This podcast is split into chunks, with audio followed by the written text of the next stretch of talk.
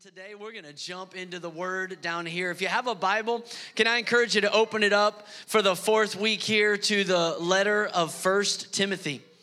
First Timothy chapter 4. We're in a series here, walking line by line through uh, this letter from the Apostle Paul. Last week we covered the third chapter. Today we're going to try, uh, Lord willing, to cover the fourth. And as you're turning to First Timothy and finding your place in chapter 4 and verse 1. Uh, let me just kind of uh, let you know where we left off. If you were here last Sunday, or if maybe you caught the message from last weekend uh, online, you might remember we ended with Paul singing or saying in writing to Timothy one of the creedal hymns of the church. Like he, he does a lot of teaching, and then he gets to the end of the chapter, uh, chapter 3, and he makes this statement, and he says, Beyond all question, the mystery from which true godliness springs is great. Like there was this thought in Ephesus that that, that people had kind of unlocked uh, mysteries of deeper spirituality, and we'll we'll get into some of those that they, things that they thought were the key or the secrets or the mysteries to a deeper spirituality in this chapter. And so Paul ends chapter three saying, "Let me tell you what the mystery of true godliness is." It's not in all this stuff that we're about to touch on this morning, it's in Jesus Christ. You don't get any deeper than Jesus. This is what unlocks the mystery of godliness. And so when he jumps into uh, chapter four, he's going to touch on that. But let me just tell you in Ephesus, the, uh, the, the, the mystery or the, the secret key to spirituality that they were looking at was asceticism. Asceticism is just the, the denial, the intentional denial of things God has given to us uh, and declared to be good. It's to declare uh, a stance of abstinence from things that God said are good uh, for the purpose of essentially becoming more spiritual. Ultimately, the problem with that is it, it, lays an axe to the root of the, the gospel tree. It, it says that I can be more spiritual uh, because I don't receive the things that God gave to me. So, asceticism was a slap in the face of the Creator who said in Genesis 1 that everything He made was good. And they were saying, yes, but, but if we're gonna be real spiritual, we won't eat that, we won't eat this. Now, listen, there is a time to abstain from things. Uh, we, we've taught on fasting. Maybe you've fasted before for the purpose of drawing closer to God. You, you abstain from foods or certain foods for a season. There's a time and place for that. Paul's dealing with a spiritual uh, issue here of, of saying I can become more spiritual by living this lifestyle of, of abstaining. Part of it was from food, and it was a, a slap in the face of God. It was also a slap in the face of Jesus because essentially what they were saying is the, the gospel's not enough.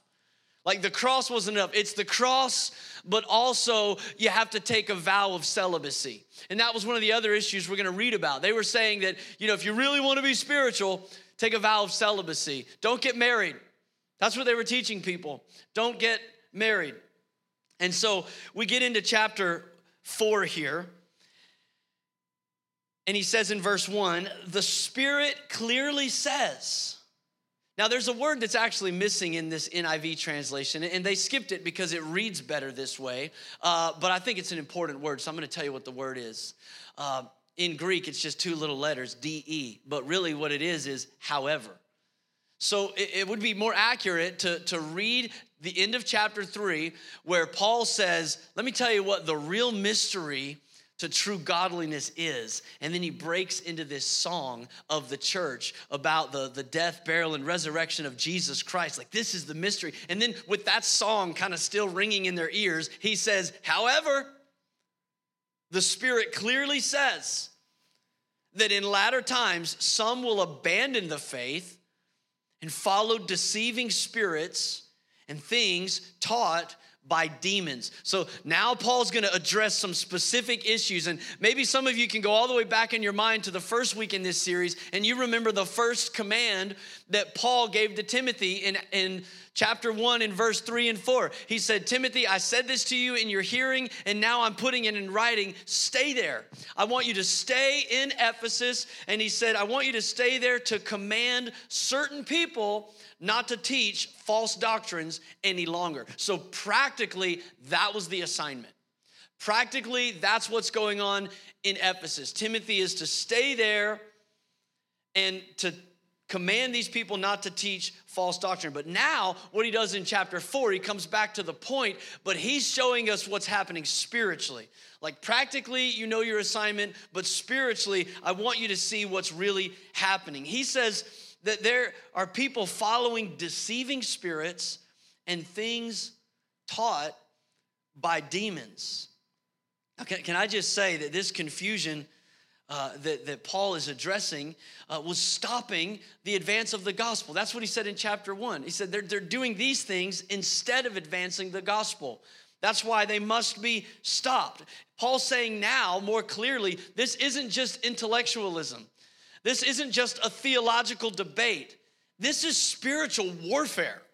Like he takes it to another level here and he says, You need to understand why you're there, Timothy, why it's so important that you command them not to teach this. This is not just, you know, uh, academia. This is not just scholarship. This is not just rhetoric. No, this is spiritual warfare that you're up against. And can I just say, church, we are living in days where people are abandoning the faith to follow deceiving spirits taught by demons. Paul says clearly in later times. You say, well, when are the later times? Well, it's later now than it was when he wrote it. And on the day of Pentecost in Acts chapter 2, they said, In the last days. And Peter said, These are those days. So they believed the last days started on the first day of the church. Jesus died, he was buried, he resurrected, he ascended, the Holy Spirit's here. Now it's the last days. Let's get the job done. And living in the last days today, we see so much of this deceiving spirits, things taught by demons. Let me just mention a couple woke ideology, deconstructionist theory, gender fluidity. Now, let me just say, I said this last week, I'm gonna say it again. I'll be the first to admit that there are some there are some scriptures that are hard to, to, parse out, hard to nuance, and we have to be gracious when it comes to the non essentials. Like, there's a lot of people worshiping in different churches today, different denominations. We disagree on some things, but those things are, are not the keystones of our faith. When it comes to the issues that are stopping the gospel from going forward, when it goes to things that are being taught by doctrines of demons that discredit the authority of God's word or undermine the sufficiency of the cross of Christ, those are the moments where the people of God need to stand up. Those are the moments that people need to speak up. In fact, that's why Paul is writing this letter. It's, it's, it's why it's one of the 66 books in your Bible today. Some people would, would read that first verse and they would go, like, come on, you, you actually believe like there are demon spirits teaching people.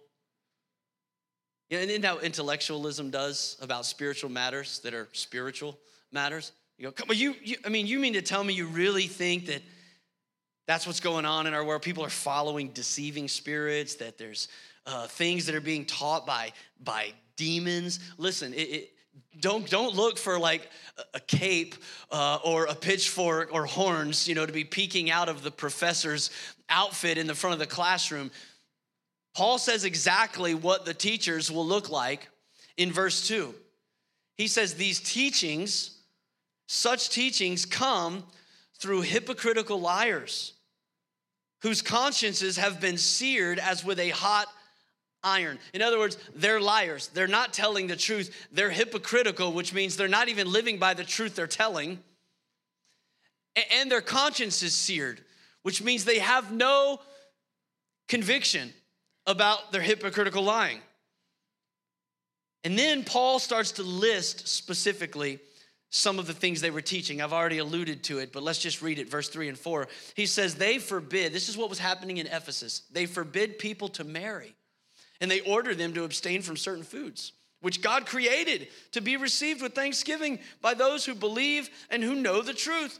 For everything God created is good, and nothing is to be rejected if it is received with thanksgiving, because it is consecrated by the word of God and prayer.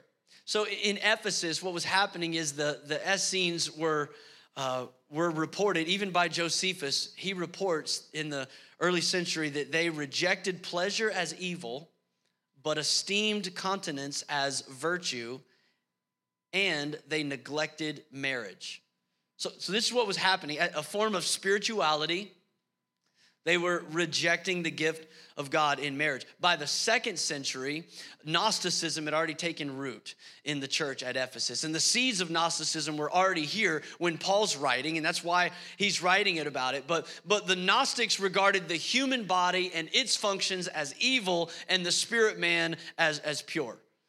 So, so, the things of the flesh, they're to be rejected, abstained from, crucified, and the things of the spirit are the only things that matter. That, that manifests itself in a lot of different ways. Some people that, that, that taught uh, asceticism, and then other people that just had the opposite. They were like, just live it up, do whatever, because your body doesn't matter anyway. These people took the route of asceticism as a, as a way of being more godly.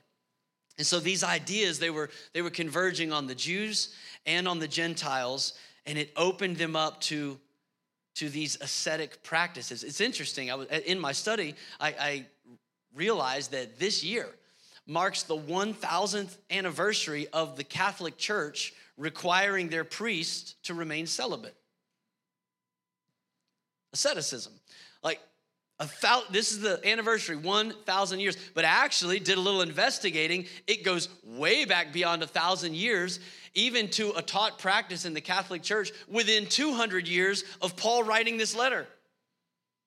Leland Ryken, in his book Worldly Saints, notes this. He said, The dominant attitude of the Catholic Church throughout the Middle Ages was that sexual love itself was evil, and it did not cease to be evil even if its object were one spouse. That's what they were teaching. Some of you don't get your keys, don't leave. Like, I'm not saying I believe that. Like, some of you like, we out of here, honey. like, I'm not staying for this. Ambrose said this married people ought to blush at the state in which they are living. Like, oh, how dare you, married couples? Even Augustine said that the sexual relationship was innocent in marriage, but the passion that accompanies it is always sinful. Like this was the, the mentality that they had gotten into. In fact, Augustine frequently counseled married couples to abstain from intercourse. The church fathers are virtually unanimous historically in their praising of virginity's superiority to marriage. At the Council of Trent in the 16th century, the church denounced anyone who denied the, that virginity was superior to the married state. So, a, a celibate uh, minister would be far more spiritual than one who's faithfully devoted to his wife. The Roman church, uh, every year, they, they kept adding more dates to the calendar that they said marital intimacy is prohibited until finally more than half the days on the calendar uh, were excluded. It's no wonder we had a Reformation, right? like, folks, Martin Luther's like, this has got to change today. like, right? Like, I mean, I think there was a little more to it than that, but you understand, like, like it, it had just kind of gone more and more this direction of asceticism. And but here's what happened when, when there was a reformation in the church and the word of God was back in the hands of the people of God, they began to recognize the beauty of the gifts of God in creation. That, that, that sexual intimacy is holy and good and right, that God designed it uh, not just for procreation, but for pleasure between a husband and a wife. And, and so there was a return to God's goodness and God values as they began to exalt the authority of the word of God in their life. So look at verse six now. Verse six, Paul says, And if you point these things out to the brothers and sisters, you'll be a good minister of Christ Jesus nourished on the truths of the faith and of the good teaching that you have followed. As I read that this past week, here's my thought I wish I could make every pastor in America memorize that verse. I wish I wish I could make every preacher read it 10 times. Because a lie that contradicts the gospel affects our culture and it contends for the souls of people. That's what these doctrines of demons are doing. It's not intellectualism. It's not public discourse or, or, or, political ideology. It's a doctrine of demons. And Paul recognized it as such in his generation, and we would do well to do the same in ours. Uh, just a few weeks ago, I was in Ohio for our general council, and there was a presentation made by the Assemblies of God Legal Council. Uh, the head of that legal council is an attorney named Kristen Waggoner. Uh, I, shared a video from her speech online. You can look at that. I'd encourage you to. But I wanted to just give you a couple of things that she said as she was dealing with, uh, with some of the issues in our culture today. In Paul's day, it was, it was you know, celibacy and the foods we eat. In our days, there are different doctrines, but the same devil. Kristen said, We are facing a growing tyranny of lies lies that are embedding into the law, and some that are even creeping into the church at large. And then she gave some of those lies, some of the lies we're experiencing today. One of them is that marriage and family are malleable and they can be redefined at will without any consequence. That's a lie. One of the lies we're facing is children belong to the state and the state should raise them, not their parents. Another lie that we're facing in our generation is men can become women and vice versa because gender is based on subjective factors like our feelings and not on biology or objective truth. Waggoner went on to say, It is because of threats like these that God has given us parents and shepherds to help those parents to lead our children through the wilderness, fend off the wolves, and to declare truth boldly. Understanding that when we follow God's word and principles, we actually promote human flourishing. And she said, love our neighbor requires us to speak in this moment and not cower. You know, it's true that many parents are, are genuinely fearful about the idea of sending their kids to a, a public school because uh, uh, of good reason. There is an authoritarian effort in our nation that is seeking to impose a vision of gender identity that is not only unbiblical, it is also incompatible with a free society. Kristen Waggoner said, gender ideology redefines dissent. In other words, if you, if you disagree with someone's belief, she said gender ideology redefines dissent as a form of harm. Our children are being taught that if you disagree with someone's feelings, that is a form of violence that must be silenced and punished. Let me just speak as a dad for a moment. Our kids are being put on the front lines in a conflict they didn't ask to be in. Our, our Jesus loving, God honoring kids that, that want to do their best to, to follow their, they want to follow their convictions, but they don't want their attitude or their opinions to be called violence. They don't want to be silenced for their faith, but they also don't want to be punished for it either. And so the, the lines are being drawn. And, and I wonder, I wonder how many in the church today sees it for what it really is. I wonder if we see it for what the Bible says it is. The Bible is very clear about what it is. We read it in verse 1. The Spirit clearly says that in latter times some will abandon the faith and they'll follow deceiving spirits being taught by demons. And more importantly, I wonder how many of us would hear what the Word of God says to pastors, to ministers, to leaders.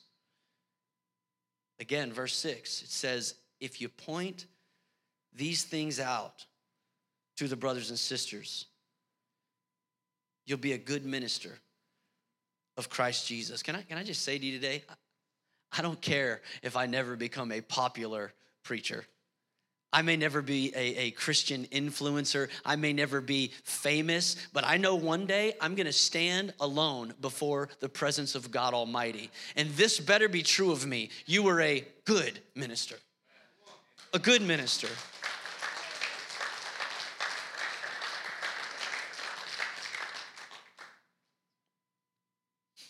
Paul goes on to, to speak personally to Timothy. Uh, let me just say before I move on, uh, because I, always understand I'm speaking from one context, but you may be listening from another. There's nowhere in Scripture that promotes or allows us to be hateful. There's nothing in God's word that encourage us to be unloving towards lost people or to remind sinners continually that they're sinning. You don't have to remind a dog that it barks or a duck that it quacks. Sinners sin, okay? That's what that's what sinners do. They sin. But at the same time, we, we, we can't buy into the narrative and just go along perpetuating a lie that's being taught by demonic spirits through hypocritical liars and then say, well, we're doing that just so that we can, you know, show love and have an inroad for the gospel. Friends, the gospel never rides in on a lie. It never does. We have to point out the truth. 1 Timothy 4, verse 7, Paul says, Have nothing to do with godless myths and old wives' tales Rather, train yourself to be godly. For physical training is of some value, but godliness has value for all things, holding promise for both the present life and the life to come. This is a trustworthy saying that deserves full acceptance. So here it is, Paul saying this for like the third time here. He says, This is a trustworthy saying. This deserves full acceptance. What does? That godliness has value for all things, holding promise both for the present life and the life to come. What Paul is saying, and we need to all remember this, is that developing your spiritual muscle is more important and, and more significant than anything else you can do in your life. Developing your spirit, man. It's so, it's so easy to just get consumed with like what we're dealing with in the natural, to just get preoccupied with what's going on around us. The truth is, it would be a lot easier to not deal with difficult people.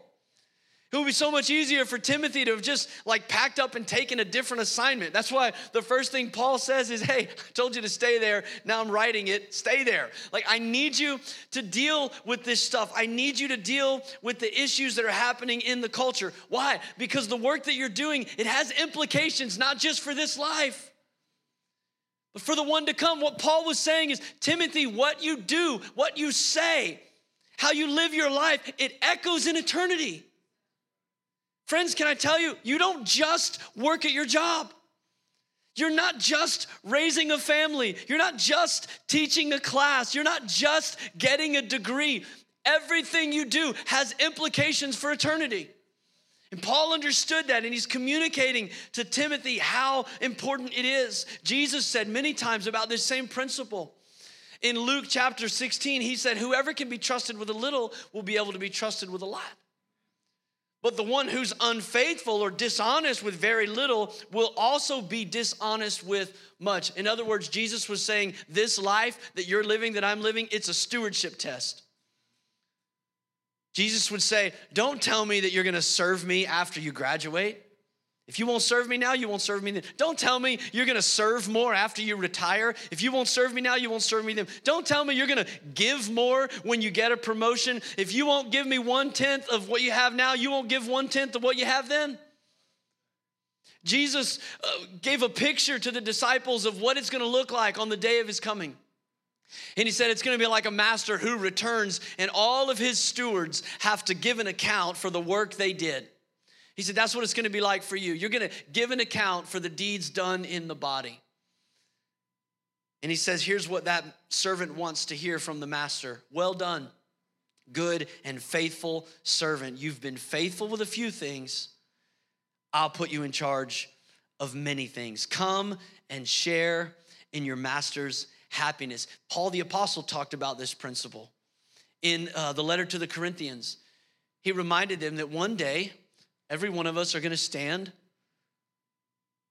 before the Lord and face judgment. Now, the good news is we don't have to face judgment for our sins. Our sins were already judged on the cross. We can stand before God with a clear conscience, knowing that our names are written in the Lamb's book of life. That's the blessed hope of the redeemed. But there is a judgment for the redeemed. And Paul describes it and he says that if you build your life on this foundation, this is 1 Corinthians 3:12, talking about the foundation of Christ. He said if you build your life on this foundation using gold or silver or costly stone or wood or hay or straw, like whatever you build your life with, Verse 13 says, Their work will be shown for what it is, because the day will bring it to the light. It'll be revealed with fire, and the fire will test the quality of each person's work. Some people live their whole Christian life and they never knew this. The quality of your work will be tested. That's why the Christians ought to be the ones that always have their face on the company wall that says employee of the month. Because you don't work for them, you work as unto the Lord. It's, it's not about, you know, your, your manager or your coworkers. It's the fact that one day the quality of my work will be tested before the throne of God. Verse 14 says, If what has been built survives, then the builder will receive a reward. If it is burned up, the builder will suffer loss, but yet will be saved. In other words, you're not saved by how good your works are you're still going to be saved even if you don't do, if you don't do any work for God. If you're just a lazy Christian but you believe in Jesus and he said you'll be saved even though only as one escaping through the flames. I don't know about you, but like I, I don't want to I don't want to get into heaven smelling like smoke, like, whoo, I just made it. whoo, I'm here. No, I want to come strutting in like a peacock, like What's up, Peter? Yeah, we're here, man. I mean, but there's a te- there's a testing for the quality of your work.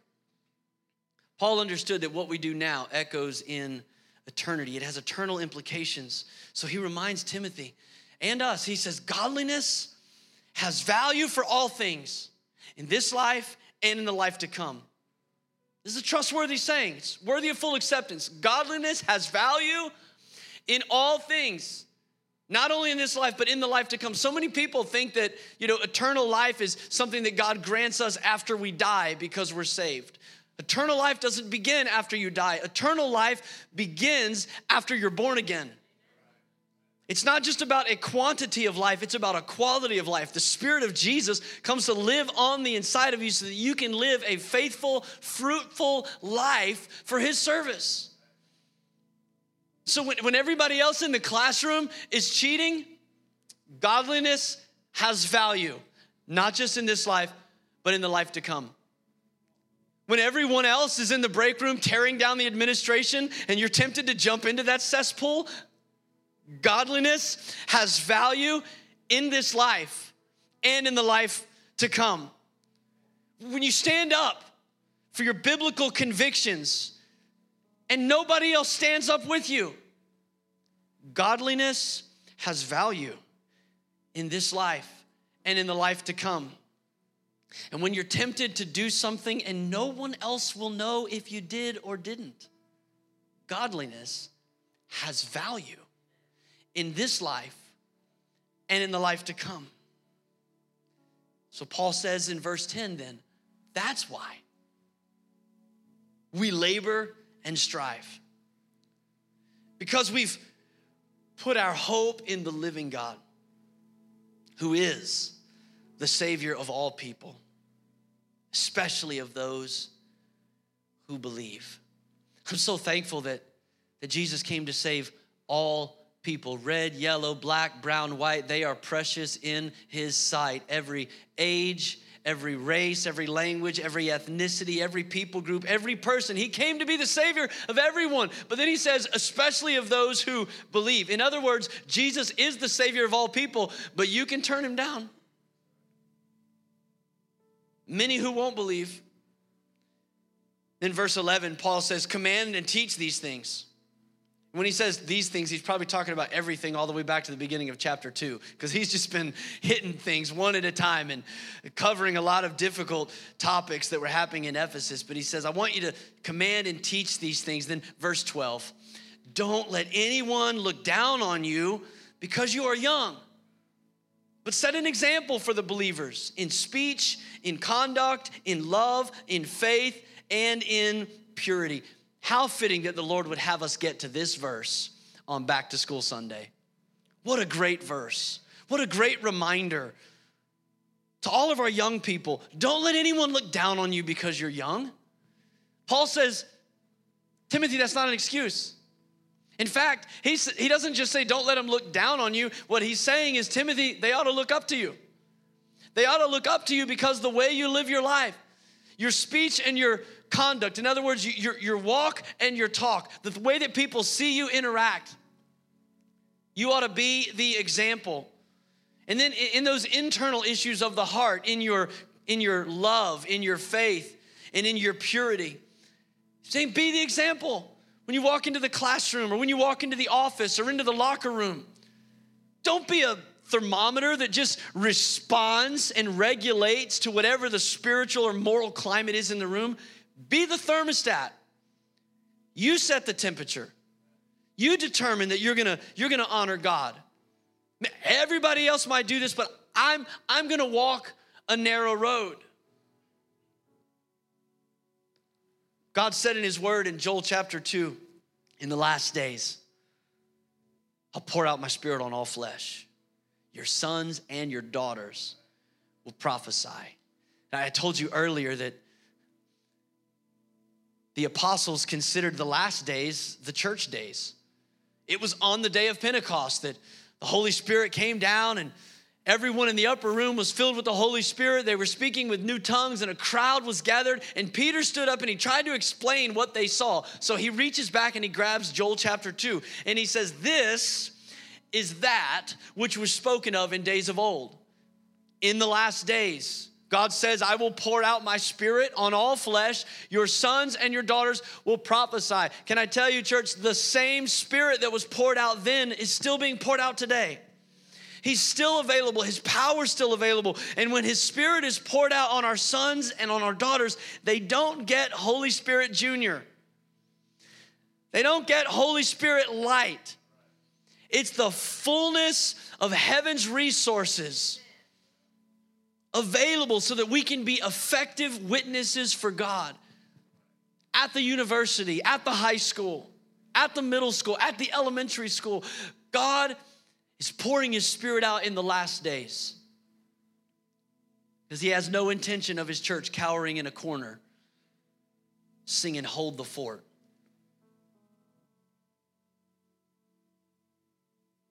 Called to be his witnesses. I, I want to just read the last couple verses of the chapter and we'll close. these are Paul's most personal words to Timothy that we've read yet. It's a charge to Timothy. And, and as I was reading it, I just, as I often do, I just personalized it. I just said, you know, Holy Spirit, you inspired Paul to write this to Timothy. I just received this as, as a word to me today. So look at it with me, verse 13 through 16, and we'll end here.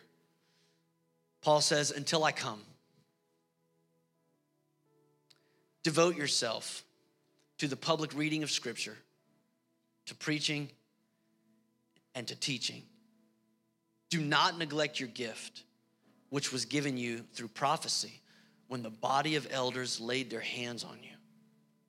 Be diligent in these matters.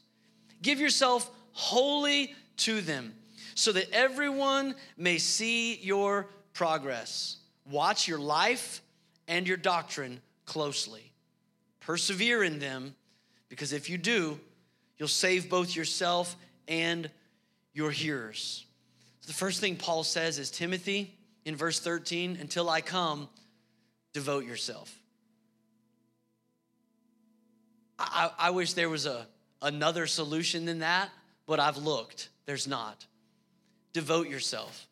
You know, when we look at Acts chapter 2, when the Holy Spirit was poured out and the church launched, and we see 3,000 people saved, and then you turn the page and another 5,000 people are saved, and, and then you turn the page and you see miracles happening. People are, are being healed, and, uh, you know, Paul's walking by people and his shadow heals. And we, we look at that stuff and we get so excited, especially as a Pentecostal people, and go, man, if the Spirit would do that, that's what we need. Like revival would hit the nation of America if the Spirit would do that. But can I tell you, all those supernatural exploits, as amazing as they were, and as confirming as they were for the gospel, that was not the key to the success of the first century church. You want to know what the key is? You do have to go to Acts chapter 2, but it's not the front of the chapter. That's where we like to go, the first part of the chapter where the Spirit was poured out. You want to know what the key to their success was? You got to go to the end of the chapter. Because in Acts chapter 2 and verse 46, it says, They devoted themselves. They devoted themselves to the apostles' teaching. They devoted themselves to fellowship, to the breaking of bread and to prayer. So Paul says, like at the end of the day, like Timothy, I can't do it for you. You gotta devote yourself. Devote yourself, he said, to the public reading of Scripture. Can I just personalize that and challenge you as we begin another school year? If, if your house is anything like mine, you're gonna start to see a lot more books stacked up on the counter or on the kitchen table let's not just let this year be about academics. How about we say, This is a year I'm gonna devote myself to the Word of God? We get that book back out. Some of us, maybe all summer, you've kind of slacked off, and in the devotion, it's, it's a great time to set a new rhythm in your house and in your heart and say, I'm gonna devote myself to the reading of the word. He said, devote yourself to the preaching and the teaching. I think this is a great time of year to devote ourselves to the house of God again. Can I just challenge you, you know, as you find a new rhythm in this school year? I know, like my daughters and I, it's summertime. They're teenagers. We've been staying up way too late, enjoying TV series together, but but it's about to change. We're about to set a bedtime in our house again. Some of you, you need you need to set a, a new rhythm and say, I'm gonna I'm gonna devote myself to the house of God. Come on, that was the easiest amen moment. You're here. You did it. You did it. Like, amen. I guess. Amen. Talking about a consistent devotion in your life. And then he says, Don't neglect the gift of God that's in you. Can I challenge you to devote yourself again, to be faithful to the gift of God in your life? The Holy Spirit, the Bible says that salvation, the Holy Spirit chooses gifts. No, nobody here that loves Jesus, that's a follower of God, can have the Holy Spirit of God living in them and then also say, Well, I don't really have any gifts. Yes, you do. Yes, you do. In fact, later, Paul will write another letter to Timothy and say, Hey, stir up the gift of God. Because sometimes it kind of settles to the bottom. Like, you know, there was a time and a place I used to be involved, I used to be serving, I used to be doing this, but you need to stir that up again. So Paul says, devote yourself to it. Devote yourself to it. I want to invite you to stand with me all, all over the room as we get ready to end this service. Thank you for just giving your heart and your attention to the Word of God today.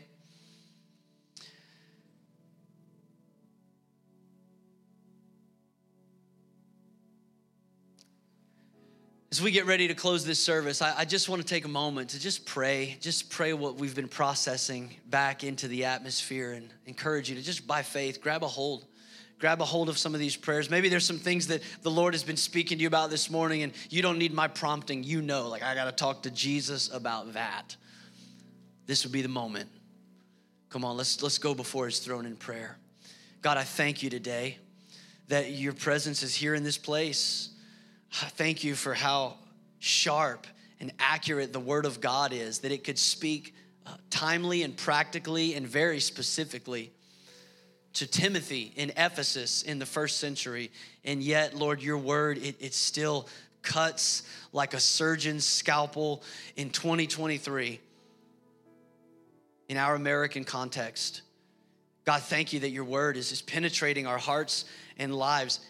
Help us to have discernment. What an important gift of the Spirit in our generation, Lord. Give us discernment to recognize while, there, while there's a lot of just opinions floating around, there are also deceiving spirits and doctrines of demons that are being propagated in our culture. God, give us the spiritual discernment to recognize what's happening. to not naively go through our days or, or apathetically sitting on the sideline in the name of love. God, help us to be so bold and righteous in our balance of grace and truth that we would point these things out to our brothers and sisters, that we would be considered good ministers of the gospel of Jesus Christ. God, thank you for new beginnings. Thank you that your word says your mercies are new every day. And so for some of us, maybe it's it's been a long time coming, but we have an opportunity right now to devote ourselves again. And so, Lord, I, I by example today, I, I consecrate my life again. I devote myself this this third quarter of 2023 as we launch into a, a new school year and a new season in my own house, God, I, I devote myself to your word. Again, I devote myself to your house, to the work that you're doing. And God, make us faithful to the gifts that you've given us. For some of us, they've just been lying dormant for too long. For some, we've been too afraid to even try anything. So we haven't discovered those gifts because we haven't we haven't exercised any of them. God, give us the boldness and the courage to step out, to know that that little is much when God is in it. And so, God, you can use us. We want you to use us. We want to be faithful, Lord, to watch our life, to watch our doctrine, not to spend all of our days watching other people's doctrine, not to be the heresy hunters, always looking to see where other people, but God, we want to watch our life and our doctrine closely. Thank you for your word and your work in us. In Jesus' name. And all God's people said, Amen. Come on, if you love his word and his presence, let's let him know it today. Amen.